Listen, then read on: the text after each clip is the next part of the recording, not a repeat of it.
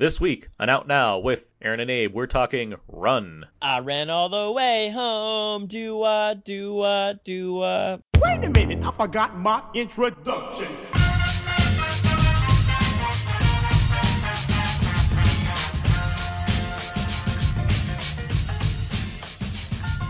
We are now recording, and this is Out Now with Aaron and Abe. I am Aaron, and as always, this is Abe, hello. Hi.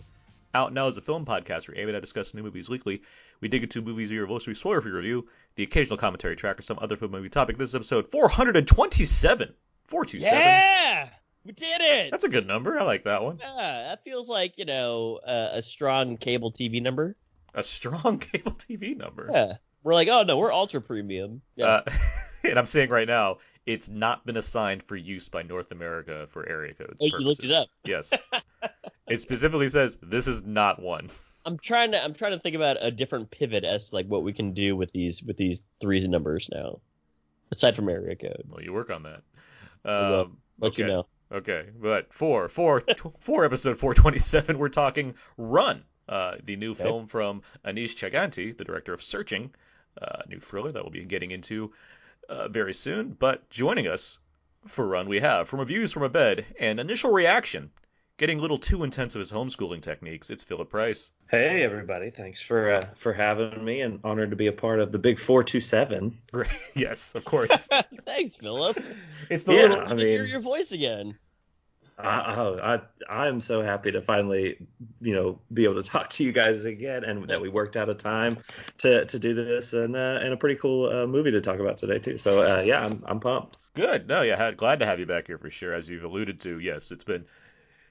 Sometimes we you know, we have a lot of guests we like on the show, and sometimes it's hard to get them back on, uh, mainly because of Abe. We- uh, that's not true. I'm kidding. Yeah, But- I, I, I just scare them off. We've got quite the questions. time the time difference too. So you know that that doesn't help either. yeah, Vandy lives underground from Greenland, so it makes it really difficult to find the right time. Greenland? Yeah, and, and the signal only hits It's very part of the year. So Right. It's, I was gonna try to do some weird accent there, but I probably end up offending somebody, so I'm not even gonna attempt it. I was like, I don't know what the accent is in Greenland. you would have got uh, me. it's similar to Iceland, I just went- obviously. I, w- I- I- yeah, I just went straight to the guy in the cabin in Frozen. You know what I'm talking about? Oh yeah, yeah. Sven? That's where I. That's where, Sven, No, I, Oh, not Sven. yeah, you, No, the guy the guy that who runs the shop. yes, that's where exactly where I would have went. So I don't know if that would have even been close, but The that's shop what I and would the shop to. and the sauna. Yes, exactly. yes. He plays a large role in the in the um the Olaf uh, short. Like he has a he has a. That's what I was about to say. You didn't watch Once Upon a Snowman, Abe? It's I did. Prime- Wait, is that, is that the one Disney that came Plus before material. Coco that was 20 minutes? No, that's a that's Okay. that's like Olaf's Frozen Adventure, some nonsense like that. No, this is like a like a ten minute short that just came onto Disney Plus not too long ago. I should probably I should probably watch that. I, I need to catch up with you guys. So Yeah. it- Clear it's up- essential viewing. yeah. How many times have you seen it, Philip? I was gonna say, and by essential, I mean you have to see it 427 times, not coincidentally. That's what happens when you've got little ones that love Frozen. I'm sure. Oh yeah, yeah, no. But anyways, now that we've, uh, uh, I've you know successfully sidetracked you. it's never a sidetrack here. Anna and I watched it the once and then moved on with our lives. Okay. Yeah, You- it's just you- it, it burned lucky into your memory that that quickly, huh? Yeah, that's what it was. Uh, all right, let's get to some show notes. Um, first up, new commentary track. Every month we do a commentary track for this podcast. They're always a lot of Wait, fun. let me guess what it's for. Uh huh. The taking of Pelham one two three. No, you're close. It is No, the, the second part of Tony Scott's unfortunately unfinished train trilogy, Unstoppable. Um, the final film for Tony Scott. A lot of fun to talk about that film. We talked a lot about Tony Scott in general, which was pretty cool because I think he has a fascinating filmography and style. Um, and that's available now on iTunes and everywhere you can find He's this show. he's certainly one of those like if you're second on Desert Island, which director's library would you want? He's he's probably up there because there's such a variety of You his know, film. That's a good point. Like that is a they're very watchable. That's the other thing. It's not hard for me to like put on multiple Tony Scott movies in a row because it's very they're very entertaining movies to watch. That's for sure. Right. Yeah. Um, but yeah, that's uh, that's our latest commentary track. It's on iTunes. Uh, speaking of which, you can go to iTunes. You can give us a rating and review if you'd like to. You can you can log on iTunes, search for our show out now with Aaron and Abe, and be like, hey, that that show could use some star ratings, and you click it, and there you go, you're done. And then you're like, wait a minute, write a review. I like writing. I have fingers, and you know other things that I can do to work on the type typing process. So here I, we go. I, I like how you have to manually tell yourself to, to type things. Yeah. and so there you go. You hit you hit a few words, and suddenly you got a review on there. a few letters turn into words, spaces, it becomes a paragraph. Five stars. Give us all the five stars. Also, if you want to write your own script on there, we will read it on the air in our own voice. Thank yes, you. if you write full scripts into the iTunes review section of podcasting, we will read the full script. That's Even sure. even if it cuts off, we're just gonna read it where it cuts off. See, we should do ads again because we are so great at this part of the show. like we can really nail some ad reads, I guarantee it. Florsheim shoes. Like you don't even Get your it. life together with Florsheim. They they give you like that, you know, pre-written call to action. Who needs Right. it? We'd sell it right away. Like it'd be done. People would be just flocking to Squarespace. We would get yeah, we whatnot. would you know exactly yeah you know like you know Leesa sleep mattress would be like oh my gosh Aaron and Abe you guys are the best thanks for making us a billion dollars in revenue we'd be like of course Legal Zoom, they'd have to start legal Skype because of how much their business increased. legal Skype That's a bad one. All right. what else? Um, it's the it's almost the end of November. It just means Thanksgiving's next week. There's a variety of things that are coming up between now and the end of the year, so we'll be sure to keep uh, keep on moving with this show as far as trying to you know fit in as many reviews and Mhm. whatnot as possible. So just stay tuned. We got a lot of content coming. We even have maybe some plans for December, which might be pretty cool. So we'll uh, just tease that out for now, but we'll see where things go. um, all right, let's uh, let's move on now. Let's get to one of our favorite segments and one of the only segments that we do on this show. What we would have talked about this week were things to be a little bit worse or a little bit better, depending on how you feel, but mainly bad because things changed based off the horrible things that happened this year. This is the segment where we go over the movie that would have come out this week, where things not to have changed in this post Bloodshot era. So yeah, this week, the, the, the one film that I want to see this year um, that's not coming out, Godzilla vs Kong, would have come out this year. oh Would have come out this Oh, week, no. uh, where things too have not changed. I I feel like you guys are very aware that I'm very excited for Godzilla vs Kong. so, no I had no idea so I, but- I didn't know that you were a Godzilla head uh-huh. But this is the um the the third entry in the third sorry the fourth entry in Legendary's MonsterVerse following Godzilla, Kong Skull Island, and Godzilla King of the Monsters. This one is directed by Adam Wingard of The Guest fame, among other things. And um, yeah, it is the I don't want to I, I guess culmination of the past couple films involving the lead up to a, a meeting between Godzilla and Kong, presumably for like tax reasons. But with that said, uh, Philip, right, were you, were you excited for Godzilla versus Kong? I mean, yeah, just by virtue of the fact it was, you know, exactly what the title says it is, and uh, I'm I, obviously not as big a Godzilla head as you are, um, but I enjoyed. Um, what was it? The 2000 is it was it 14 or 16? 14. The, was it 14? Okay, and it was Gareth Edwards, right? Yes. yeah, I, I enjoyed that film uh, a lot, especially the first half or so of it. And um, uh, Kong Skull Island was a lot of fun, kind of, you know. And I wasn't as taken with King of the Monsters. I know you loved that one, uh, but I was still looking forward to it, especially with Adam Wingard, because The Guest was one of my favorite movies uh, the year that came out. So yeah, I, w- I- I w- that's definitely what I would have been primed to see on on a big big IMAX screen or something, and and would have been excited to to do so. So yeah, definitely. For sure. Abe, how about you? I would have been excited to see, you know, the culmination of all the efforts for these huge blockbuster summer movies um, into the role up here because I, I, you know, I, I've talked about this before. I, I've seen the the old like 60s, 70s King Kong versus Godzilla, uh, where it's fun and it's kind of like, you know, goofy in its Godzilla technique, but still, I think that there's you know, just the way that they've been building up to it with King of the Monsters, I didn't like it as much as as you did, Aaron. But at the same time, I, I really thought that they brought a lot of mythology into it, and I was like, I'm I'm Mhm. fascinated by all these giant creatures, and I really love like this giant boss battle type situation at the end here. And would have been cool to see, you know, King Kong in the mix and just talking his smack. But um, I am bummed that it's not playing because it, it would have been a visual and, and I'm sure an audio feast Yeah, that's the big thing, and I like I am glad that it hasn't just pivoted to streaming. I don't see that coming because this Mhm. is the kind of film where I I need this on the big screen.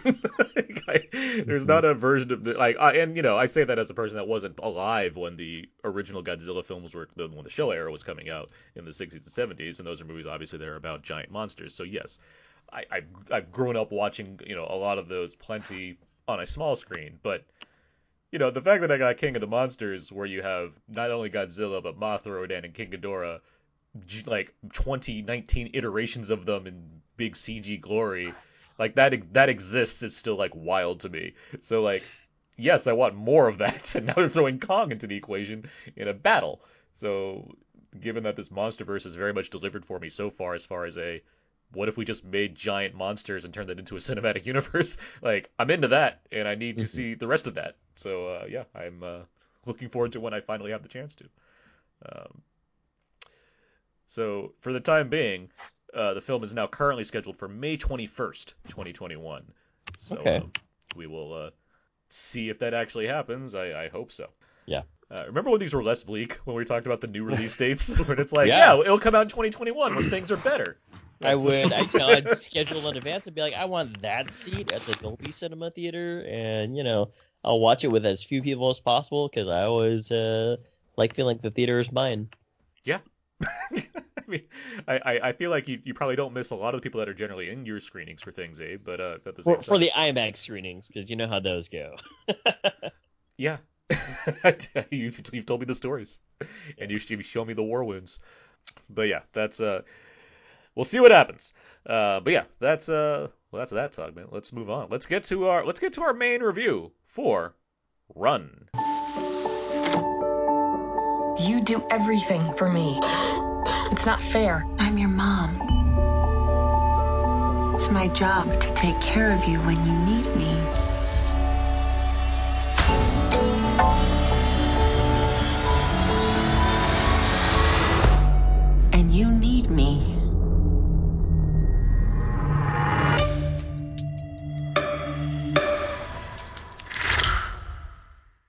That should have been some of the trailer for Run.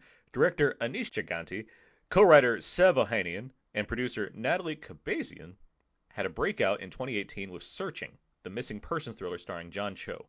While that film was confined to screens as the POV for the audience, their new film Run takes a more traditional route, but has a new suspenseful premise. Sarah Paulson stars as the very protective mother to Chloe, a 17-year-old girl who is chronically ill and uses a wheelchair.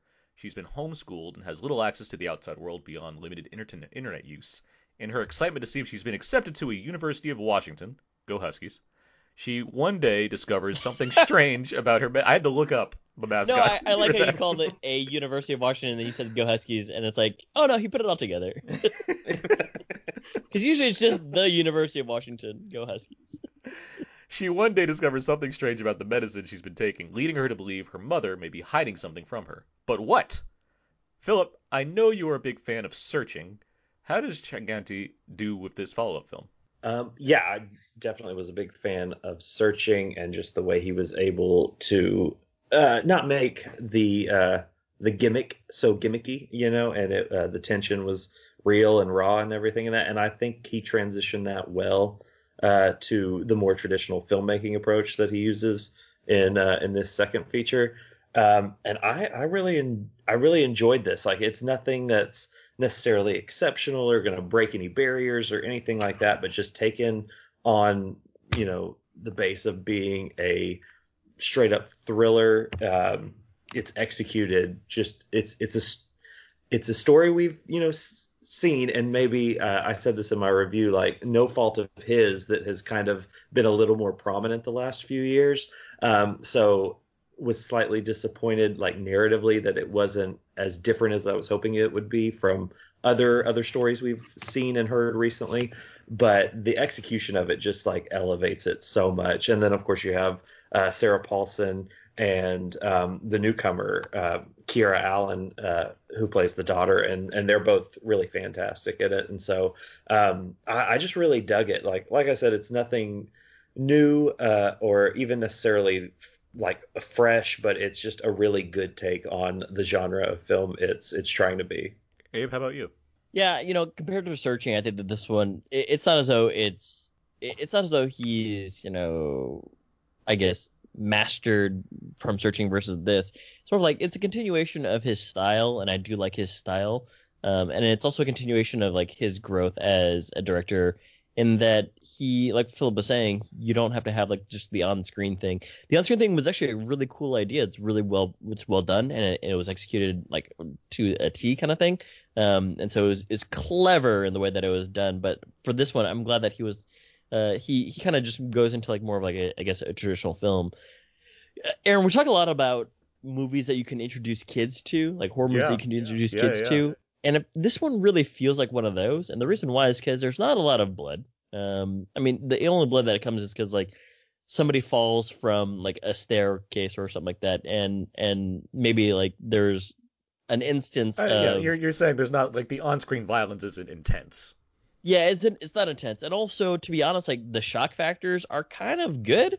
So I, I this is like one of those movies where I was wondering what it was rated because it was on Hulu, and then as you start watching it, they're saying like, oh, it's for PG-13, and I was like, okay, yeah, that makes sense because there's a lot of good fun stuff in here. Fun being there's like good visual scares in here, um, and fun little like uh little bits of audio in here Mhm. um, that that are that make me think, oh, this is like an interesting script to have written and say like, let's put in some of these cool things and make it creepy, but also you know keep moving the the film along. It's a short movie and it gets to its point fairly quickly. Um, I think that you definitely know that something's going on already. Um, by the way that the title cards, not even the title cards, but just like The these the cold open the diseases, yeah, Mhm. just uh, show up on the screen. So you know that there's an issue with somebody. You don't know who it is first. Uh, at first, it could be the mother, it could be the daughter. Um, and as the movie goes along here, I think what what really makes it a good movie is that it really already gives you um, a lot to root for in in the Chloe character. Like you almost instantaneously like this person because she is capable, she is um, bubbly, she has like her own life, and she's basically just a really eager, excited teenager who has to take a lot of medications, right? Um, and as the movie goes along here, it it does start to get a little more creepy and and whatever else. But I think for the most part, it's a well done movie. Like I, I think the only part that I really thought was like maybe a little bit more off base than the rest was definitely the ending. Like the not like the tail ending right before like when they're at uh, like a hospital sequence. And I was like, well, that's probably like the only part that I was like, you know, maybe they just uh, needed to do this part a little bit differently. But overall, I, thought that it was a it's a fun, quick movie for you to check out. And it, um, Aaron, I think the other thing that I've also been saying a lot in the past like few weeks has been I'm mad I didn't make this movie. And to clarify, that usually means I'm I'm really inspired by these types of movies because I'm like, oh yeah, you should definitely start writing, putting pen to paper type thing, and shooting your own movie because this is one of those movies where like, oh man, it's like it's like two locations, three locations max, a few small characters, and if you're if you really want to make something, you know, you should definitely um, create it uh, on your own. So um, it's a fun movie. It's it's fun enough of a movie. I think we're all on the same page here because I do think the movie's fun without being great, but not being great isn't the you know harmful Sure. factor it could be. It's a perfectly fine movie that does a good job of creating a lot of tension, uh, being very watchable, being you know short, a pretty quick paced movie for and it has a fairly quick runtime. I mean, this is the uh, it's while you know it would have been nice to see it on a big screen. It is a solid movie to watch on Hulu. Like you can jump on and be like, yeah, let me get a like a cool little thriller in here. That can also, like you were alluding to, Abe, can be enjoyed by a lot. I mean, there's there is an audience for this, but I do think, yeah, the movie's not. It has a certain kind of tone it holds on to, and even the nature of the characters make it a film that makes it very watchable for people, uh, not of all ages, but certainly you know a younger crowd can get into this as well. Um, it's it's not a hardcore horror movie by any means, uh, but it's certainly what and like as far as like that goes, it reminded me a lot. Uh, like it's going, there's a lot of like Hitchcockian type stuff going on here, but even Mhm. more more so what I thought about was like M Night Shyamalan. I think there's a lot in common with what he would do with a thriller like this um, that he kind of has done in some of his films. Um, I, I couldn't help but like keep thinking that it's Hitchcock by way of M Night Shyamalan because another director who was also going for a lot of Hitchcock stuff in his some of his movies. Um, something like Split, for example, which I'm not right. as big on, but I do think the kind of you know the the limited limited location use, limited characters, all of that stuff, and just the way he moves the camera around. That's something I did like about it. I was curious to see him, what this movie would be that it now that it doesn't have the screen vision aspect to it, what it would be as just a kind of more traditional film, and it's very effective. I I do think there is a good handle on a lot of visual setup. There's a lot of showing and not telling, which I enjoyed. There's a lot of like things in the house and the way the routines you see uh, Kiera Allen go through in in her daily life that are then expanded upon or twisted because of the nature of the thriller of the film. Like that that stuff all really worked for me. It has it has a good job of like setting up the geography of the house that they're in, setting up these stakes of certain scenes, and, and maximizing that for the for the sake of tension. I do think the story I don't think it ends as strongly as I wish it could. I do mm-hmm. th- like, and part of that's because it gets a little ridiculous. At the same time, I have to kind of accept that being that it's a thriller to begin with. So it's like it's not. It, it the ending doesn't blow me away, but it also like it, it's not bad by any means. I just think it. I agree with you, Abe. It's just like yeah, maybe something a little different could have happened there to wrap this up. Also, I don't like the opening of this film. I don't know what. I don't think it's necessary at all, and it kind of just gives away something especially for people that know movies uh, like us, where it's like, all right, like you're already you're cluing me into a lot here when I don't need this. I don't need these opening minutes to give me a like a sense of where this is going. Just give me those title cards and that's it. Like that'd be fine. Um, mm. That said, I mean, you know, that's a minute or so. Like I think the rest of this thing really cooks as far as being just like a fun thriller. And yeah, the performers are also very strong. Sarah Paulson is very good here. Um, and that's expected. Her like tenure on American Horror Story just shows you can do like all kinds of different genre type roles and make that work.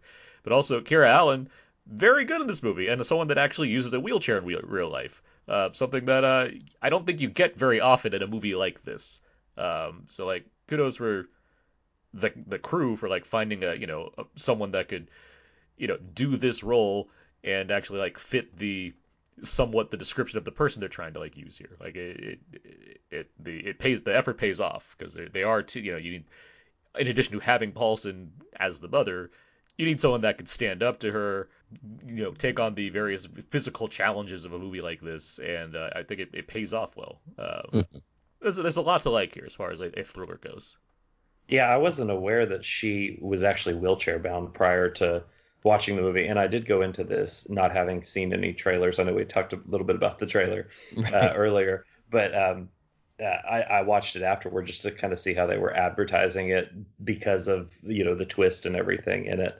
But yeah, I didn't realize she was actually uh, Kiera Allen was was in a wheelchair. But I mean, when once I did realize that, it it did make everything in it seem or you know just thinking back on it was like oh yeah it was really just like effortless for her the ease of you know turning corners and uh, navigating her way through the house which I, I was gonna also say something about the house as well because it really does uh, give it just a lived in feeling like you know a lot of houses in movies can feel just like standing structures that have right. You know with a few pictures thrown on the wall or you know, some furniture thrown in or whatever, just to kind of, you know, decorate it up. But uh, yeah, I really, I really loved, you know, especially with this it being such a, a large aspect of the production, the the, the single setting uh, of the house, you know, mm-hmm. other than the hospital and everything. So um, yeah, I, I really enjoyed that, and even just uh, Allen's performance, you know, wheelchair aside, like the, the the fact she was able to you know, go toe to toe with with Paulson was, you know, who can be really intimidating and is, you know, in in this role is, uh, I, I just thought, I, yeah, I was pretty pretty surprised by how much, uh, not, I wasn't surprised by how much I was rooting for her, obviously, but just uh, surprised by uh, how how natural again, how natural it came off, and mm-hmm. that I believed she she could take her. Yeah, I, I, I actually the the thing, the other thing that surprised me too, I also didn't know that she was um, uh, in use of a wheelchair in real life until uh, Aaron, you just said, and I looked it up as well. Um, but I think the other thing that I was surprised by was it says introducing Kira Allen, And I was like, this is her first role. Yeah. Right. And I was like, that's a I, she's really good for. It's like maybe she's done some commercials or maybe she's done some smaller things, but uh, you know, it's it's to give her that much credit is is really good. And um, I definitely agree with you, Philip, on just like yeah, she she does a good job of holding the screen like as her own screen presence, whether it's you know good or bad light, one of the things. Um, and I I certainly really liked that. There's also a, a character turn for her, you know, um, she's not just like the person who's wheelchair bound that feels sorry for herself. No, she wants to get out. You know, she Mhm. wants to like live her life and keep living her life. And so that comes into play when uh, all these things start happening to her uh, in her home life, right? So there's a uh, there's a lot of problems she has to solve, but then even at one point she's like, you know, you need me more than I need you kind of situation. I'm like, wow, this is a really strong character turn here, and, and I really liked that about it. They do a good job of sketching out the the character over like you know the movies. It's about these two, and Yeah. you, there's you know there's a you, Sarah Paulson's been on you know screen in a lot of ways, so there's a kind of recognizable authority that comes with that. Where this is a new character, the Kiera Allen character, Chloe, and so you need to like understand who this person is, and you need more time to do that. But I think the film, based off like the way they show the routines early on, the way they show her working out things, whether it's how to use a computer or how to get downstairs, these like subtle challenges, they they they do find ways that make it like you're saying, like you're not feeling sorry for this character. You're you're just like you're with them. You want you're like Philip you said like you're rooting for them, um, which you like and you you should be. But the it's not like you need to discover that they're actually able to do this. You can just confidently confidently believe, yeah, of course they can do this. Like that's just been established early on by the nature of this person, uh, regardless of the fact that they, they you know have a disability. She just seems capable, um, and, Right. and that's that's a, that's a, that's good writing. I think. I mean, there's Yeah. I, I I'd imagine early on in the process they're like we're not only going to write a character that you know has this disability, but also we're going to try to cast someone for that. And so you know kudos to the casting team for finding someone that could like you know for the, especially in their I assume like first big role for sure. Um, Sure, Is able to you know take on all these things. It speaks to you know the lack of chances that you know Hollywood can take in you know finding actual people, actual actors uh, that have disability and also just want to be in these kinds of movies, as opposed to just casting, you know, whomever. And Mhm. there's a whole different debate as far as yeah, Chloe Grace Moretz, yeah. there's a whole different debate as far as like yes, it's acting, and sometimes you just you, whatever requirements you need for a role or something. But regardless, you know, the fact that there is a movie that is finding someone that is differently abled, um, and you know get exactly what they want and make that effective, you know, good on them, and good you know job on- on the movie of incorporating all of that the way it needs to. Yeah, I definitely agree. And obviously like this investment in you know her as a character or both of them really um, goes a long way if you know and obviously we won't get too spoilery here either but if you have you know seen other documentaries or hulu series in the past couple of years it goes a long way in kind of making up for that uh, what the eventual twist is and everything and what the actual scenario these two characters are involved in is like um, I, I didn't care as much that I was more familiar with it than I expected to be because I was already, you know, in it with these two, and I wanted, I cared about the outcome pertaining specifically to them rather than just of this story in general. Yeah. I think the spook factor in this I think is good early on and then it kind of mellows out. Um, and what I mean by that is there's like a really cool shot of her using the computer and then there's like a rack focus type thing that happens and I was like, oh, that's that's really creepy. I, I don't know why this is creeping me out so much, but who would do this? Um, and you know, as you build that that through, you're just like, yeah, this person would definitely do something like that. Um, yeah, there's- those, Th- that, that's that Hitchcock element as far as like you know the first half is very Mhm. much mystery because you don't know what's going on. Then once you get certain reveals, it becomes I mean it's called Run for a reason. It becomes this kind of chase movie Yeah. despite the obvious confinements that these characters have based Right. on location and ability. Uh, and I and, and that's that's good. That's what I'm talking about as far as like the Hitchcock or Shyamalan stuff, or just like De Palma, any number of like mystery Sure. thriller type filmmakers where once you get once you've like planted all the seeds and things start like you know coming out you're you're in the know of that character and you're just you're on this like escape path and so it's less Mhm. about trying to scare the audience and more of just like thrilling them um, yes. and what yeah. what I think really works is the kind of the kind of battle of wills uh battle of wits that is coming about, where you have both Paulson and Allen's characters knowing or think they know more than the other character, and that's always really fun, I think, in a movie when you have this kind of back and forth as far as one character thinks they're ahead and then the other character actually is ahead, and it Mhm. plays with Yeah. that a number of ways. Yeah, that shot you were talking about, Abe, that was when that moment happened. I was like, oh, okay, so this we're we're making this, we're, we're jumping up here. This is this is where we're going. Like it was, yeah, it was legit. Yeah, I thought the same thing. I was like, oh, we're gonna do this kind of movie, like a Right. like where we're gonna see like a lot of shadows kind of thing.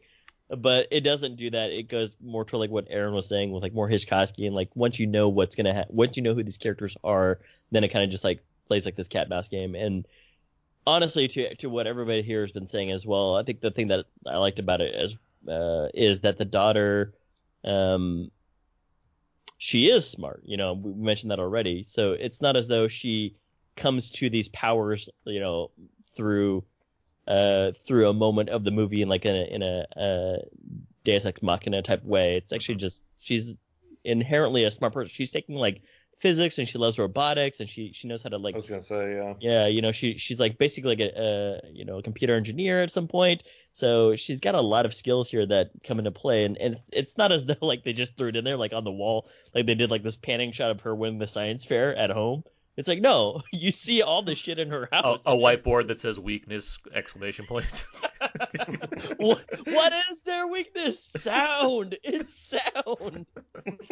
um, but I think the other thing that I wanted to mention was um, it's also a funny movie. Um, it and- yeah. and there's like humor in this where I think that there's just um the the the drugstore scene is probably my favorite scene because she's like, "Yes, I'm crippled. Please let me through." Yeah. Um, and then it gets into this tense moment, and she the camera pans to something, and then she also uses that to her advantage. And I think there's actually some some good humor in this movie from time to time as well. part of what works about that drugstore scene, among others, is that you get you. It's a reminder that she's been homeschooled and sheltered for her whole life, so like social cues and whatnot are a little bit awkward for her. Um, so that plays into like how yeah how she can just like cheat her way through line or whatnot, or then the way she's talking to the druggist, um, the pharmacist. The druggist. the druggist is a thing. Um, Okay, yeah. The, the, the I was gonna say pharmacist. that pharmacist cracked me up for some. Yeah. I don't know why, Yeah. but There's she was killing me. that's that that's it's just like it's that weird quirky stuff where you can't identify it. It's just like that's good casting. It's just fun. Yeah. just the way they make that work. That's exactly right. Yeah. Um, But I mean, yeah, you're right. I'm trying to think like, was there any humor in searching?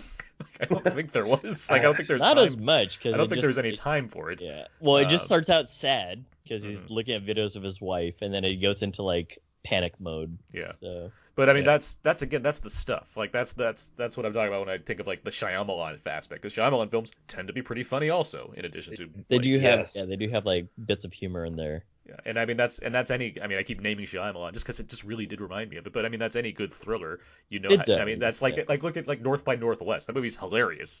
Um, but uh, Yeah. there's a lot of you know a lot of good ways to break up the tension, which you know work work for a film like this.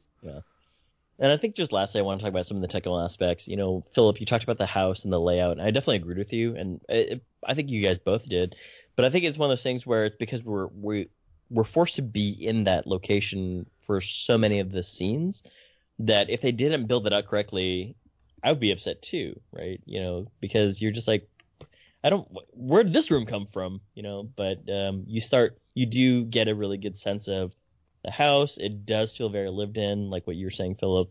And um, because they have to do so much with it, I think that there's actually a really a lot of like neat things that even I didn't expect uh, Mhm. from the house. What I mean specifically, like this scene specifically, is like when she's got to go do something and get into her mom's room.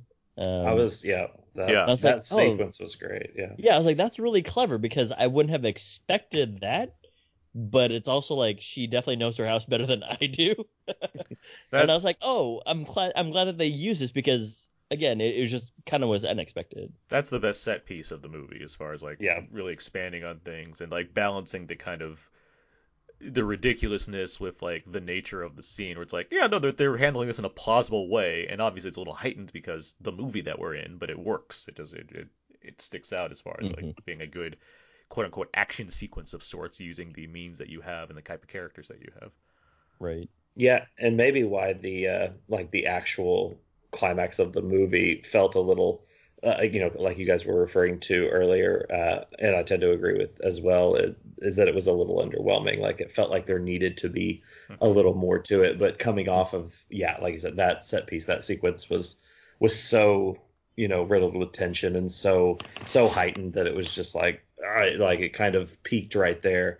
Um, yeah, I, I did. I was really satisfied with the last, the you know, the final uh, Like the coda. sequence. Yes, yeah, but yeah, I definitely agreed with you guys, and I wanted to mention that too about the the whole hospital Right. third act action piece, which uh, I felt like there needed to be, especially with how well the pacing had been up to that point and how well he'd you know melded like the tension and uh, I don't know, it just he the, the tension and the drama really he he knows how to balance those really well, and it had been done so expertly up until that point. I just felt like yeah, uh, I definitely agree that that Yeah. that final act needed a little more uh, to it than uh, than we got. But I was I was satisfied by the time that that little last sequence rolled around. So I will say the build up to getting to the I know we're being vague and obviously it's annoying for Oh, we have to but like the we want you to go see this movie. the reason people the reason the characters get to the place they get to in that final act I really liked. I thought that was really like be, Sure. again given the kind of circumstances of the characters Mhm. like that felt like a writers are writing themselves into a corner purposely and have to find a way out of it and they did and I like I like what they did there. Like it's it's creative. Uh, it's you know if you want to talk about something that's refreshing it's like I have not seen that done in a movie as far as getting from point A to point B. Um, Sure. Yeah. which which I found neat. I'll also admit, as far as the technical thing goes, again, um, I think there's some striking imagery in this movie. I like the the the color of the pills, like the way it's framed. Yeah. Like there's a lot of careful planning, I think, around certain shots. Obviously there is because it's a movie, but there's a lot of careful planning around certain shots where the use of like color and contrast, I think, stuck out in a way that you know it worked. It worked for me Yeah. as, as I far mean, as at, one- at one point, it gave me like a visceral reaction because she learns what color something is, Mhm. and then there's like a next moment where you see something on a plate, and you're like, yeah, I I don't feel good about that. Like it's it's actually just a it's a it's a vegetable, and you're just like, I don't, yeah, I feel gross right now. so. Um, it's very strange. Also, the the score was okay, I think, because it, it kind of just plays with like a typical um, thriller type score, but it's fine uh, for what it is. Um, and then lastly, just in terms of acting, we mentioned Sarah Paulson already, but I mean, there's one scene in here in particular that I just like got chills when she is she's essentially doing a monologue, um, and then you realize it's a monologue, and I'm just like, she's a good actress. yeah, I haven't watched uh, the the Netflix series uh, with her, the other Ryan Murphy one, Ratched. Oh, Ratched. But yeah, I haven't watched that. But obviously, I've seen. I've kind of fallen off on American Horror Story, but I've seen Yeah. enough to know um, how well that she can kind of uh, go back and forth between just being, you know, charming and like then kind of switch to conniving and then it's like full on sadistic. And so uh you know, obviously she's she's capable of that and I've and we've seen her do that. And obviously she's capable of much more than that with like even just the uh American crime story that she's been in and and other you know I don't know Ocean's 8 but um Oh, that's Uh, right. but uh but yeah no she's uh, I going in like I just had the vibe or I knew like what genre this fell into without having seen the trailer and I was like okay I can see why she would be attracted to this type of material hmm and especially given like searching you know and kind of if that tone was going to carry over at all like it was like okay this will this is up her alley for sure Yeah. I will say this: the Mhm. um, I th- you know, admired the movie based off it being an effective thriller. Like, cool. I do like. I think another aspect that could have elevated the film a bit is if it kind of tackled something more as far as the, Interesting. the way the way these characters work in you know in 2020. I, I think they. I'm not gonna say it's a missed opportunity, but I do because you know it's the movie they wanted to make. But I do think there's something more it could say about about the the actions this character takes to get her and her daughter into the position they are, as far as the kind of people they are or the kind of life that they're living.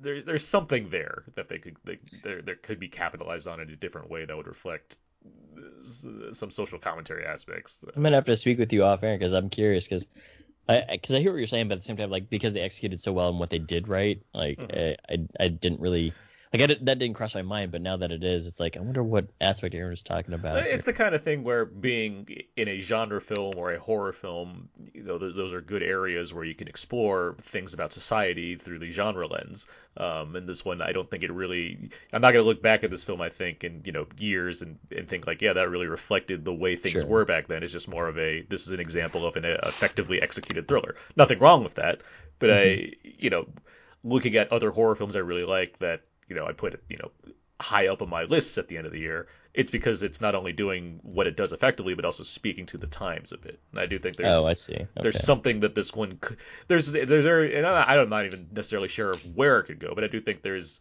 it feels like there's something just right there. It probably it could be taking on that might have like pushed it to another level as far as what it's saying. sure. Um, thematically, I mean, it is you know outside of the heightened nature of the the thriller stuff, like it is speaking to the idea of a a, a mother who's going to lose her daughter because she wants to go to college, and uh, the, the kind great of most, great ad for the University of Washington, by the way. That's how much yeah. kids are dying to get in here. That's their. they're saying. have so many like I guess uplifting like remarks on their posters that really help you go through your, your day, get you through your day. Mhm.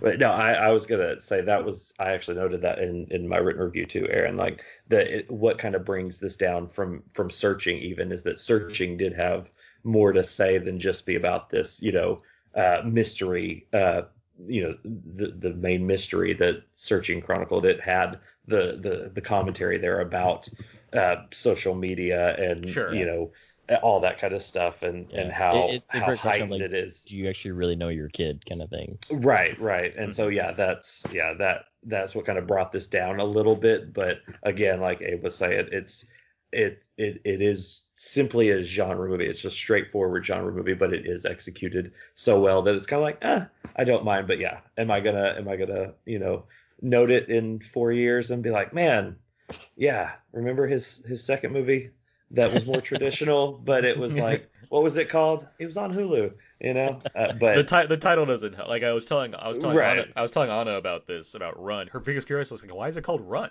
it's like, Yeah, yeah. you know, it's not the yeah, it's not the best title. Like I, it's he, probably do- he does love those single the single word uh, titles. Yeah, but searching makes a lot of sense. Where Run is like, Right. I get what they're trying to do with it, but I can't imagine that being their first choice. Like I, I could, I, yeah. won't be surprised if they Yeah. had other ones in mind, and then The hand that rocks the wheelchair. could have been. Rebecca De Mornay as the grandmother. Um, oh wow! I mean, there were a lot of references to other movies. I loved uh, the 411 line. so yeah. Yeah, and there was a line about like, what did it say? Um, something about Maine or something. yes, like that. exactly. That's the one. Yeah, where it's like, for example, if you were calling about Dairy Maine. Yeah, like something I like just that. laughed to myself. I was like, uh, it's a You know, that said, I do have a thing with title sequences or like title cards, and uh, I really did. I, I, I liked how it or they handled this one pretty well. But uh, yeah, just throw that in there. Oh, yeah, I mean, no, you're, you're I not it was right. As nice. far as putting putting it on the screen, sure, it does its job. Right, right. Right, but yeah, no, it's definitely really. Uh, I don't know, generic. I guess is. I was trying to think of a nicer way to put that, but it's because you it's call the movie Run, and it's like, yeah, that's the one about the girl in the wheelchair and her obsessive mother. right. yeah, exactly. Um, you know, you, you mentioned r- real quick. Um, you mentioned like searching and what it did have to say about uh, like social media or what have you. I do like that. You know, the pivot here was, well, what if we had none of that involved? Like literally, she doesn't have a phone, she can't use the internet. Like it, it's Yeah. very, it's very stripped down by That's true, comparison. yeah. Which is like that's always fun when you see it. You know, watching something, like not uh, too much of a tangent, but like watching like Jordan Peele go from Get Out to Us, where they're very different movies. Like Mhm. there, there's some connective tissue there, sure, but like as far as the kind of movie that it is, it's not just like a bigger version of the other one. This one is Right. This one's doing that. It's like yeah, it's not just like another. It could like he could have easily made another Screen movie. Like oh, there's the guy that makes Screen like Screen Vision movies now. The way the same way that like Shyamalan got caught up and being like, oh, that's the guy with twist endings, even though most of Right. films, Right. most of the films don't have twist endings. Um, but you know, you get put into a hole at that point, and it's like I'm glad that he did do something that you know has this more formal filmmaking style and even thematically goes a different direction. Uh, Well, even I even think like if you were to to keep using like an on-screen, you know, the the term we'll use is gimmick. It's it's not a gimmick. It's actually just like a, a style choice. But Uh-huh. uh, if you use that for if he continued to use that, I think that we would have gotten bored by it already. You know, because you're just like, well, now I'm waiting for him to get to this thing. You know, I think that's one of the great things about searching is, um, you didn't expect that he knew so like not not that he doesn't know about the internet, but more like he brings in a lot of different social media elements. You know what I Uh-huh. mean? Like including a, a, like a Venmo type situation. I was like, oh, that's really clever. Um, but for this one, it's like, yeah, if he had continued to do strange things that hit her mom's search history or what have you, you know, that that's not really something that I think I would have been super attached with. I would have been like, you know, we've seen this before. This director is really good about. He's really adept at making these on-screen only movies, but can he do other things? And I was glad that he pivoted away. yeah. Yeah, absolutely. Real quick thing about searching, then we can wrap up. Uh, Mhm. Something that's been around since the movies, you know, you can watch it at home now or what have you. People have discovered the like weird like little Easter eggs in going on within searching in the search like in the search history and like things that are on the internet because they have to, you know, you had to write all that stuff, right? You have to like figure out like what's on the screens at all time. And so there's Mhm. apparently like a hidden like alien sighting plot that's in searching, like Clever. on, like on the side of everything going on with John Cho's character. you can see in like the the news like like headlines and stuff like that. There's like a running thread involving like an alien arrival or something. Where it's like that's that's actually pretty funny that they like. so you're saying it's it's part of the Cloverfield universe? Yes, that's what I'm you're saying. Yes, it is part of the Cloverfield universe. All right, uh, back to Run. When should people go and see this movie? It's currently available on Hulu. Should they be watching it right away? Should they wait for Thanksgiving to watch it while eating turkey? What? You know, I, I, it is it is a fun enough movie. You don't necessarily have to run out and see it right away, like, Ew. but it is one of those things where it's like, yeah, you should try and prioritize it because it's quick and it's fun. Yeah, it's. I mean, I think it's it's a perfect like if you're chilling on your couch on a Friday Saturday night type deal, uh, and just want something efficient, fun, and but exciting at the same time. Like, I, I think it's perfect for that. You you might want to, you know, some. I, I know what's the other one that's coming out. Uh, the big Hulu or um, happiest season is coming out uh, around Thanksgiving, so that might be more of the a holiday thing to do. But yeah, if you're if you're looking for something, you know, a little more thrilling, uh, and you know, it's accessible, it's right there. I, I definitely say it's worth checking out. Yeah, no, I, I agree. You know, it's, it's funny. We, you know, um, Anna and I and Professor Mike Dillon, we talked about Arachnophobia not too long ago, and that's a film where, you know, it's PG-13. It's a horror movie about spiders, and people may have feelings about spiders, but it's a very accessible movie. Like it's made to be. I mean, it's built as a thrillamedy, as we discussed in that episode a lot. um, but it's very accessible, right? It works for everything. I think Run hits that same kind of note, like you alluded to, Abe. I think there's the kind of, you know, it works as a thriller, but it's one where a lot of people can enjoy it. And um, so yeah, I'd, I'd say yeah, if you you know, obviously not in theaters, but if you're around and you got people in your house and you can just like want to enjoy like a solidly made thriller, go for it. It's good. Yeah, my uh, my wife didn't watch it with me when I you know watched it to review it, and I I'd watch it again just to you know so she can watch it because she appreciates that genre in general. But I would I'd be completely down for you know spending another 90 minutes on it. So Right. Well, cool guys. Let's uh, that was our review for Run. Let's uh, let's move on. Let's get to our our feedback. Feedback, feedback, feedback. This is where we go over the various questions and answers on our Facebook page, facebook.com slash podcast. We asked a number of questions to the listeners, and then they gave us a question that we could answer. So um, here we go. And Philip, feel free to jump in and any answers on these you might have. Uh, Okay. First up, we have what are some great films about overprotective mothers? Irene writes Carrie, and Chris agrees. Yeah, can't find better than Carrie. Mm. A lot of horror there. You know, Dumbo. Very overprotective. They they so overprotective. They they label her as crazy. Yeah. We're talking. I'm trying to think. Uh, I'm gonna have to go back and watch Dumbo. Shoot. no, you, don't watch the Tim Burton one. I only saw that once. Yeah. Um, I'm trying to think. And I think obviously the the other answer is, is mother with an exclamation mark. well, I mean, to a point, I guess. Yeah, I mean almost to like a global point.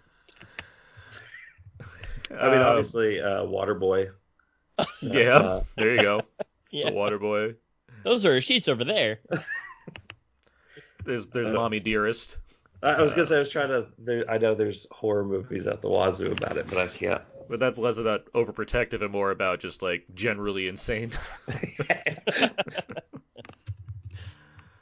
Um, yeah, that's actually an interesting question because I, I are, do you guys think of movies with overprotective fathers? they exist. Uh, Finding Nemo.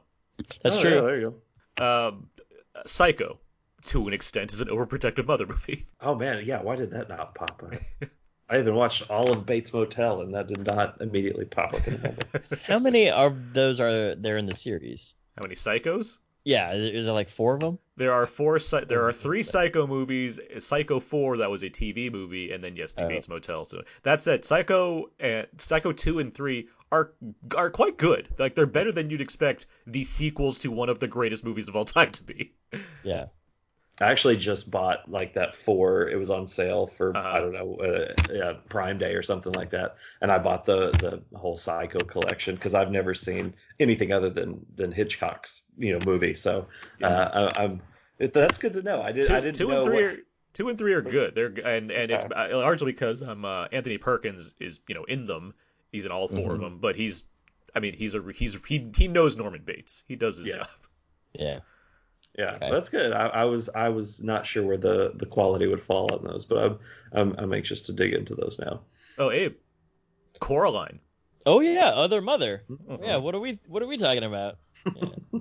Overprotective. Man, that's that's a good movie. And Other Mother is a great uh, villain character. Watch that watch that and run together.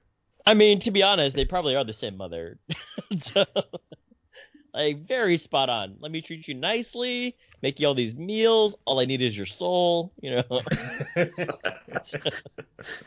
um, well, the next question is, what are some good or what are some great cat and mouse thrillers movies in mostly confined locations with few characters?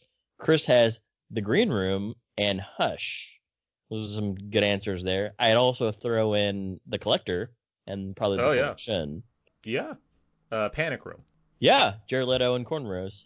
Exactly. That's the, the, the main the star of, of Yes. Panic Room. Jared Leto's hair. Jared.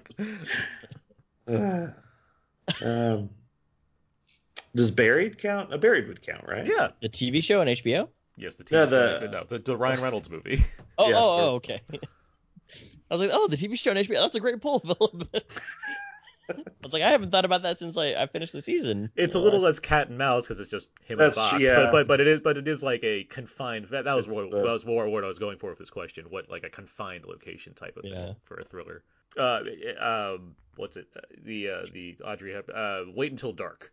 Um, Oh, you're going with like some some classics. It's a good one. that- I mean, it's a really good one, but it's all- like it's the the final like half hour of that movie is like her and Alan, young Alan Arkin, um, in this kind of she's blind in that film. Uh, there, there's just a lot going on that really works. Speaking of blind, Don't Breathe. Oh, yeah. Oh man, I we just talked about this like maybe like two months ago, Aaron. Yeah, Mhm. not not not a great uh, climax there. which uh, which does have a sequel that has been filmed and will come out next year. Is it is it called Please Please Don't Breathe It? I don't know what is it called. I can't think of anything. You, I like to you could- have just said "Still Breathe" or something like that, but your like your thought was "Please don't keep not breathing," like Yeah, some like really long title. it jumbled in my head and and it became less funny as I said it. I don't know. Please don't breathe. Is uh, Please don't breathe. that's just. I think they go with it. Right now it, on IMDb it just says "Don't Breathe" sequel, which is really funny to me. Because as you know, most most movies I think would be better if they're just called Untitled Don't Breathe movie, something like that. Like that just be the preferred choice. Titled good movies. Like yeah. when Dead when like Deadpool 2 was coming out for the longest time, it didn't They have a title, and it was just called title. Untitled Deadpool sequel. Yeah. I was like, That why? would- That's that the would be funny. that's, That's so the- fitting yeah. for the series Yeah. also. I was so mad when they didn't just leave that. Like, Yeah. come on. It's right there. It's Uh-huh. right there, guys. Exactly. Just like it's yours for the taking. Untitled Don't Uh, Deadpool sequel. The sequel's actually going to be called Don't Breath. That's that's how. They just add an e. Yeah, they'll just use the same. They'll use the same poster from when some guy like misprinted the first time and printed out a thousand copies. right. Would you say No Country for Old Men is a cat and mouse movie? Sorry. No Country for Old Men is a cat and mouse movie. There, yeah, there's a lot of cat and mouse in it for sure, as far as like uh, Josh Brolin and and um, Anton Chigurh uh, go throughout that movie. There's a lot of back and forth. Especially that like that hotel sequence is one of the know, most that- tense that's- that's sequences was in all of, of movies. I, I love the part where he's like he's just waiting at the door and then the lights go out and you're like, okay, I don't like what's going on here now. it's so like the build. If you like, you want to talk about movies with great sound design, it's this very specific sound his silent shotgun has, where Oh, there's yeah. a part in that like earlier in that same scene where you hear it go off very slightly, so you know he's there, but like you have to be, you have to really be paying attention, and like even Josh Brolin like kind of know he thinks he heard something, and then it's like the footsteps down the. It's such a masterwork of tension that movie, It and like that sequence. And it doesn't end there because it continues out in the street. It, yeah, it goes on and on, and it gets really hard for everybody. And I was really caught off guard by the driver. And I was Mhm. like, oh, okay, this is how we're gonna do this. All right, next question. What are some great films about being trapped? Luke ha- Luke Thompson, friend of the show, has Saw, and Chris has The Cube. This Just is where, yeah, this is where Philip has buried. I was gonna say I should have Yeah. saved buried for this. I didn't know that it was this coming up either. should have saved. Uh, and he but yeah. he also runs this podcast with me. Um, uh, films about being trapped. Checking like physically or or Either either way. mm, I guess yes. Uh, Mm. what's it? The Cell. Thinking of Vince Vaughn movies With J Lo, with, with you know, With Lopez, J-Lo. Vince Vaughn, and, and Vincent D'Onofrio. The Good old uh, Tarsem. Tarsem. Yeah, that's what I was gonna say. I, wa- Oh, I, that's wa- right, yeah. I watched it again not too long ago. That, my mom really liked that movie a lot. It's a great art direction film for sure, Yeah. and also just kind of freaky as far as what it's doing. Uh, but I mean, you're trapped in the mind of a serial killer. That's a good premise. Yeah, I mean that's Speaking just of like which- last week's Freaky. Exactly. Speaking of which, Silence of the Lambs, also another trapped movie. There you Yeah, I go. was Yeah, gonna she's say- in a well. uh, one of the more uh, like hor- not horrific, but like act- legit scarier uh, experiences I've had in a theater would probably be The Strangers. Oh yeah. Um, I'm not a fan. no, not. I- Oh, I didn't no, know this. no, 'cause no, he's, he's not. me. He's not a Yeah. fan because of how effective it is. how how Oh, good okay. it is at making yes. like, yeah, I don't like how creepy these people are because it could happen to me at any moment. Yeah, that one. um, movies about being trapped eight mile. You ever wake up and you're just like, you know, you want to live up here, but you down here? Yeah, I mean, your palms are sweaty, mom's spaghetti. Yeah, vomit out on your shirt already. I don't know.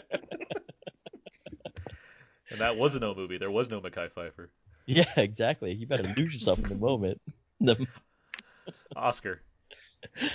it's probably what helped Joe Biden get elected. Is the Eminem ad like a day before the election? That's what did it. Yeah. That's it. That's it. All those undecided votes. They're like, well, now. Oh, now now that they've got the Eminem song. well, now, yeah. I love Slim Shady. You really stood up for democracy.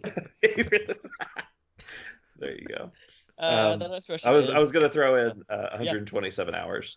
Uh, Oh, yeah, yeah, yeah, one yeah. Great. was- That's a great pick. Yeah. Yeah. It was like the prime example, but yeah. Yeah, that movie is still very effective uh, because whenever he gets to, you know, where he decides to to do his thing, and then you get to the sound design uh, Mhm. on the nerve, and I'm just like, I I get so nervous just watching it again. So yeah, Yeah. You don't even need to. You don't have to talk about it. good point. Good point.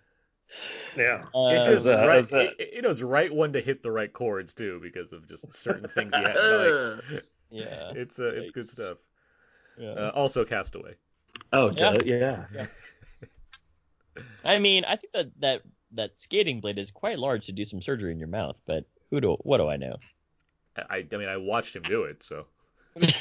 You saw you watched him pass out. I mean, he had the he had the the ice skating blade, and he had a rock, and he put it next to his mouth, and it, you know he did it. Yeah, a lot of a lot of uh, sad mumbles. Remember when we all gathered in theaters? We're like, we're gonna see Castaway, and then you're like in a packed house, an opening weekend of Castaway, and you're like, here's a scene where Tom Hanks does his own root canal. What's crazy is that like I don't think that I'm gonna be comfortable for like another year uh, b- before I sit next to somebody in the theater. uh-huh. Um, and even then I'm gonna be like, should I wear my mask? Uh, so I'm just thinking of how things have changed, where it's like now we gather so we can see, I know. you know, like Iron Man and everybody on screen at once. But before, the blockbuster numbers were coming in because Tom Hanks was giving himself dentistry. Oh, oh, that? that's that's my thoughts. Right. yeah, Because you wouldn't, you probably wouldn't get that as much now. You probably wouldn't pack a theater being like, watch this movie where Tom Hanks, Yeah. you know, does his own thing with his teeth. well, you know, people were like, oh, Helen Hunt's doing movies now. Let's go see that. Yeah, after yeah, in 2000, after she already won her Oscar, they're like, oh, Helen Hunt's doing Or, movies. or as good as it gets, yeah. She's like, oh, she's making the transition from TV to movies. Good for her. Um, We All right. also get, you know, it's it's the witches from Zemeckis now, so they're not anything. Yeah. Yeah, re- things have really changed for Robert. Things have really changed. yeah. The witch. Th- that was that was pre his uh, whole uh, motion capture phase, right? Yeah. It was like pre uh uh what is that Grendel movie? uh, Beowulf, which Beowulf. rocks. Yeah, thank you. Yeah. Um, well, the next question is, what are some great films about characters who discover something evil going on underneath the surface of their lives? Chris has Ghostbusters, and Irene writes, They Live. They Live's a great example. Ghostbusters is a funny example. it's like, I guess, yeah, they're ghosts. Like, Yeah, It's that happening. works. Yeah. That was my exact reaction. Yeah, okay, yeah, that works. ghosts. What if we woke up and it was just like, oh, there's ghosts now? Who are we gonna call? at, at this point, sure, why not? You know? Right. I mean, we were supposed to get like in your area. they're supposed to be that Ghostbusters aftermath, right? They get this, you know, Ghostbusters in the Midwest. Is that what they're gonna I- do? You've seen that? We've talked about the trailer for Ghostbusters. Was it in the Midwest? Where do you think that movie was? They're like, yeah, like there's. I like don't a- know. Maybe like maybe like some Fresno. For... It's in a major state. You know, just off off the beaten track. I don't know. okay. Here's a question just for me, and I, this might be derailing too much, You're but fine. No, go how, for it. how weird is it for you guys when you see like is it a, even a, this may be a non-issue but is it weird when movies aren't set like in or around california or los angeles or something or is it just like oh duh it's fine Yeah, no, I, I think it's fine. Yeah. Is it weird when a movie's not set around California? or is it yeah like is or some like major city like is it is it is there like a i don't know what i'm No, trying to get at I think I oh, think Oh no, more, like more, like mo- whenever, more- whenever they like do like a title card that says like, you know, let, let's say like Des Moines, Iowa, and it's I weirdly clear- also thought of clearly, Des like- Moines. I don't know why. Did you? yes, I did. But it's like when, when they do that title card and then it's clearly like Toronto or it's clearly like Vancouver, you're just like, I don't like this. But when it's like Fargo, like you know, a Coen Brothers Fargo, Yeah. I'm like, this is amazing. Like, show me that. You know. So, okay well, Yeah. yeah that makes sense I, should, I was Specificity just is great in my mind. Like, yeah. Yeah. yeah. More I should didn't know like when stuff came up like that. You're just like, what? Yeah.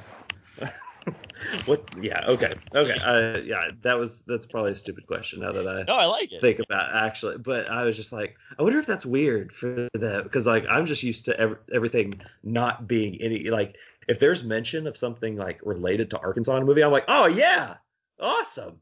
yeah, but you that's know, how it was on so they conditioned to that. Yeah, there was just like one there was one X Files episode that did have Fresno, and obviously it had aliens in it Mhm. who were who were like just like hanging out like in the fields of Fresno, and I was like, yeah, this is cool that Fresno's here, but also, why why did they do that? So- well, like part of what attracted me to Rian Johnson's Brick is that it's set in San Clemente, which is like 15 minutes south of me. I'm like, and it looks like exa- they definitely shot it there. 'cause well, it's in San Clemente. Yeah, it's shot Yeah. there. I was like, I'm pretty sure I've passed by a lot of those places. So, All right. Cool. Okay, that makes sense. Sorry. You're, no, you're no, please, yeah. This show is all about tangents. Uh, so the next question is, uh, what are some great? Fi- oh no, I'm sorry. Did you guys have any uh, other uh, uh, evil going ons under the surface? Uh, I'd, I'd Blue- throw in a, a poltergeist. Sure. Uh, another Okay. ghost movie. Um, my my thought immediately went to um, Blue Velvet because it literally opens with a shot of showing you something underneath the surface as a metaphor for what's going to happen in the rest of the movie. Oh no. Next question we have here. How do you feel about the various developments with movies that were originally scheduled for theaters, such as Run? Soul and Wonder Woman are going streaming, others have moved to next year, some have paywalls, others don't. Thoughts? Chris writes, It's a real tough one. I'm currently sitting on my bum at home after ankle surgery. Get well soon, Chris. So, very happy to watch new movies, but I do prefer to watch big films like Wonder Woman on a big screen. But they also need to try and make some cash, so I fully understand them going to the VOD, streaming route, etc. Hopefully, once we're all COVID free, the cinemas may be able to still show some of these films. Also, if the companies could keep holding back and films are still being made, could there be a saturation when normality returns so films make less money as well? First of all, again, get well soon. Mm-hmm. I was, yeah, there's, Yeah. he's he's unpacking a lot there, and like obviously yes, obviously the the the grand thought is hopefully everything goes, you know, oh, you know, COVID goes away and everything's deemed safe and we can go back to theaters and do the thing that we like doing. Like that's obvious. Whether, you know, whether or not there'll be a set like next year because so many movies have moved, yeah, there's a lot, and even now, despite the fact that movies aren't opening in theaters, there's a ton of streaming stuff that's like every week. There's a lot of stuff that's getting launched, regardless of how popular it is, which does feel like is there room for all of this? Are people gonna like are things gonna be discovered based off how much stuff there is? Like I reviewed like seven movies this week, and it's like who's gonna see all of these? Like, right. like how is this? How are they ever going to get attention? How are and like I know some people working that as far as like the industry goes, it's like oh yeah, this person was in that thing or whatnot. But for a general audience, like where's the familiarity going to come from if they can't see everything? Sure. So it's a it's a tricky scenario. I will say next year, while it does seem like there's a lot, it's actually the summer is actually still pretty spread out as far as things that have moved. Um, sure. There's a lot. There's a lot there because it's just everything that was coming out this year mostly comes out next year now. Um, but it's uh, it's interesting. It's interesting to think about the, the potential for things.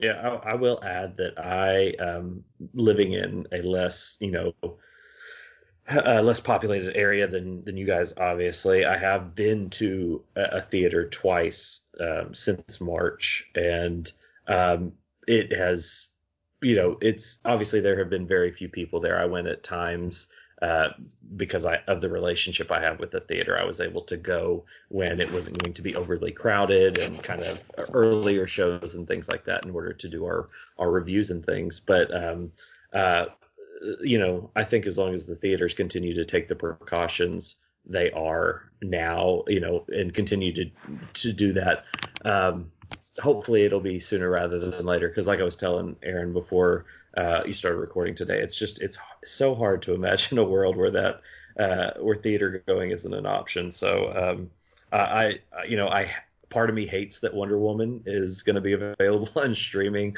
like, and that's how people will see it and you know get their first impression of this huge blockbuster that was made literally made for a big screen, like.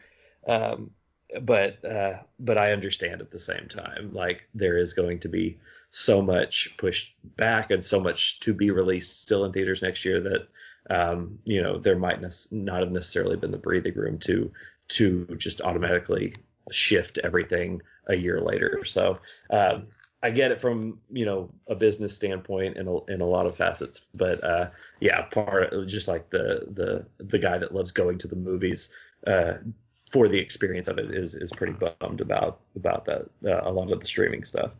Speaking to Wonder Woman specifically, I mean, I I can get that being a and like yes, it would have been better served on a big screen, which it still basically is, just very limited, obviously, yeah, obvious reasons. But I mean, the other thing is like Warner Brothers, they scheduled this movie for December 2019, then it moved to November 2019, then it moved all the way to June 2020, then August 2020, and then October 2020. So it's like I get what their position is, where they can't just keep moving this thing that's been filmed right. multiple years ago at this point, and it's going to be you know delayed so long.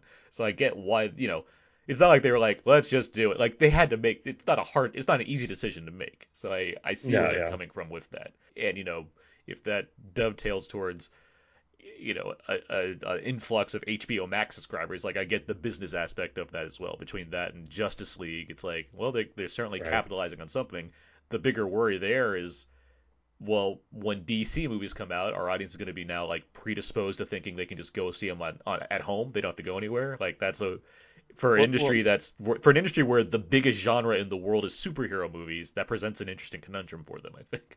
And that's kind of where I I'm starting to think more toward like this home cinema type situation is maybe the maybe the studios just capitalize on a lot of different avenues, right? So yes, you do have next year is going to be packed in terms of all these movies that have been delayed. But like what Aaron was saying, it seems like they've, they've smartly spaced out the the large tentpole movies. Uh-huh. Um, but even with that, you know, because we have become so familiar with premium VOD, maybe it's a situation where James Bond is released. I mean, I know it's going to be released uh, on on Apple TV Plus, but using it as an example. If it was released in theaters, you keep it for its theatrical run, but then like a week later, you also charge like $35 for you to see it online at home.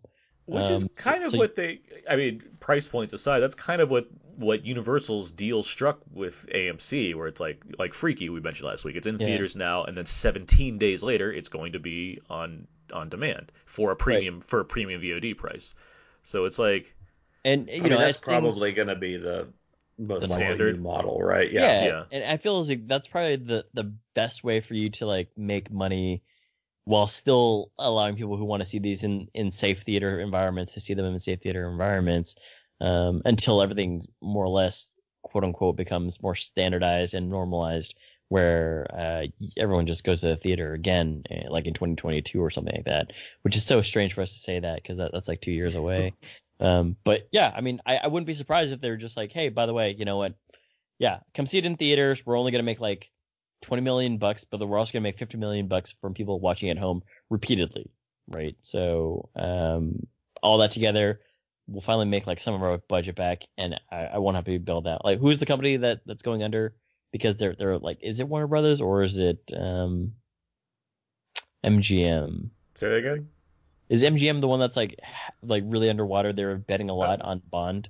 Oh yeah, it's MGM for sure. MGM, Yeah, yeah. okay, They, yeah. they they're in a weird position where like I'm sure iTunes or sorry Apple and um, Netflix are like piling up money to be like we want Bond, we can give it to you. And so the debate there, where it's like, well, we could take all this money, or we could really lo- rely on whatever share we get from the eventual, you know, theatrical release, which internationally is going to be huge. Like, and Right. depending on where Right. things are of COVID in April, could still be huge domestically. So I mean, we'll see. Yeah. But, I mean, uh, you just brought in another factor, right? Well, it's like just release it internationally first, then, right? So, U.S. will be I mean, just like the yeah. last place to get it. So thanks a lot, everybody who's not wearing their mask. yeah. Um, well, that's a very thoughtful question. The last question is from one of our guests to our to us here today. Chris asks everybody on the panel here today: Is it too early to watch Christmas movies? Do you guys wait until after Thanksgiving?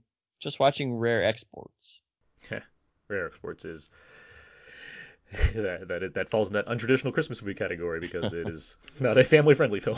um, uh, do you guys watch uh, Christmas movies early? I mean, I'll whenever I'm feeling like I kind of want to watch a Christmas movie, I'll try and find a Christmas movie online at any point in time. Like I think like in April, I was like, I kind of really want to watch a Christmas story, and it's not anywhere, but still, I was like, I tried. So I think only in October is when you really probably shouldn't watch a Christmas movie, and even then, it has to be Krampus. That's right. Yeah. I mean, we we decorated last weekend and in the background had on the Santa Claus, so yeah. it's it's just one of those things. We usually don't decorate until after, you know, after Thanksgiving and Mhm. stuff like that. But uh, this year it's just been kind of like, yeah, let's do something that's supposed to be joyous. So, or at least fill us with joy, you know? So, I like it. yeah, we went As- ahead and As we all know, I only watch Hanukkah movies, and since there's only three of those, um, it's a you know I just really wait. Eight Crazy Nights. What's the other two? The Hebrew Hammer, Uh-huh. and um, by default, even though it's a Passover movie, Uncut Gems now. But uh, no, Okay, I. right. but uh, no, I mean, there's, I do I watch Christmas movies early? Not really. I mean, depends. I mean, I'll watch Die Hard. like it's, it's different, or Lethal Weapon, or hmm Kiss Kiss Bang Bang. They're all, all they're all Christmas movies technically. But I mean, do I watch movies that are specifically tailored towards people that are celebrating Christmas uh, with like the family and all that kind of stuff? Not really. I don't. I tend to watch a certain time of year. Um, It feels less of a less of a subgenre compared to like horror films I can watch. I can watch any time of year because they're not specifically about Halloween. Nor does it matter. Like it doesn't matter Yeah. that it's on Halloween to watch a movie, nor does it matter that it's on Christmas to watch a movie. But like it just you know, there's something about that kind of thing where I just I don't feel the need to be like let me put one of these on right now. There's there's so many movies out there. So Yeah. Well, good. Thanks for the question there, Chris. yeah, good question. And uh, that was out in feedback. Feedback, feedback, feedback, feedback. And with that in mind, that's going to do it for this week's episode. Um, you can find all my work on my personal blog, thecodeiszeek.com. Uh, everything I do ends up over there. You can also find my movie reviews at We Live Entertainment, Blu-ray reviews at whysoblu.com, and occasional interviews for Variety and Variety. Um, also my Twitter at Aaron's PS4. Abe? You can find more fun stuff over my Instagram, abe.mua, and twitter.com slash walrusmoose. Hashtag Aaron and I are playing a scavenger hunt. Philip Price, where can people find more of you online? Um, you can read my written reviews at reviewsfromabed.com. You can also check out Initial Reaction on YouTube, which um, unfortunately isn't as frequent these days because of uh, the lack of movies coming out in theaters and theaters, uh, you know, being open or closed or in, you know, that flux. But uh, once theaters are open, uh, we will definitely be bringing new reviews of the biggest releases in video format on Initial Reaction. So definitely check that out. Um, but yeah, if you want to follow me on Twitter, uh, it's Vandy Price, V A N D Y Price. So appreciate it, and thank you guys again for having me. I I, I, I had a blast. Always Great. Good to have you on. Oh yeah. And uh, you can find the, all the other episodes about Now 30 on iTunes, Audioboom, Spotify, and Stitcher. SoundCloud, Podomatic, or HHWLOD. Feel free to email us at outnowpodcast at gmail.com. Write on our Facebook wall, facebook.com slash podcast, or tweet at us at twitter.com slash anna underscore podcast. And of course, our Instagram page, instagram.com slash underscore podcast as well. Once again, thank you, Phil, for joining us this week. Thank you, Philip. It's always great to have you on. Yeah, no, thank you guys. And um, that's going to do it. So until next time, so long. And goodbye. Nowhere to run to,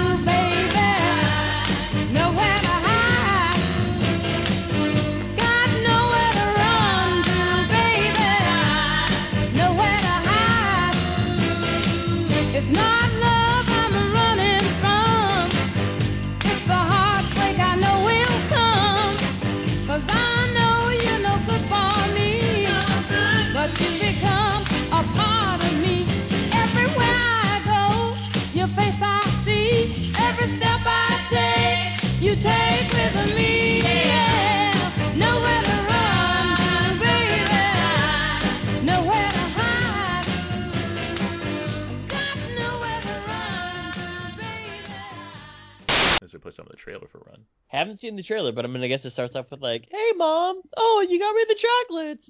Oh yeah. Oh, well, your your uh, your blood sugar's a little bit too high. Oh, that's okay. What? She seems like she's morphing more and more into Mr. Hanky. Oh, uh, yeah. I, I Mighty Ho, so. and then, oh, um, oh, oh, sweetie, if you had gotten to college, I would have given you the letter, obvi.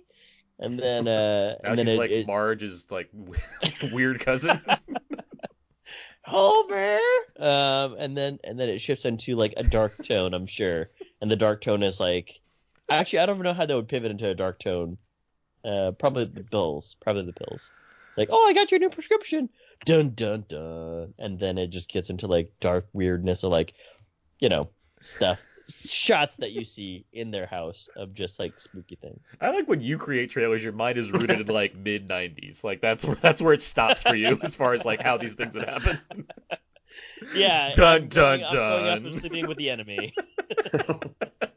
I think you are kind of right. But, uh, I think it. I think it, it definitely has the chocolate bit in there, and then it does. It does transition with the her like peeling the the prescription label off the bottle. Bang! I think. We've seen so many movies that we know how the trailers are made.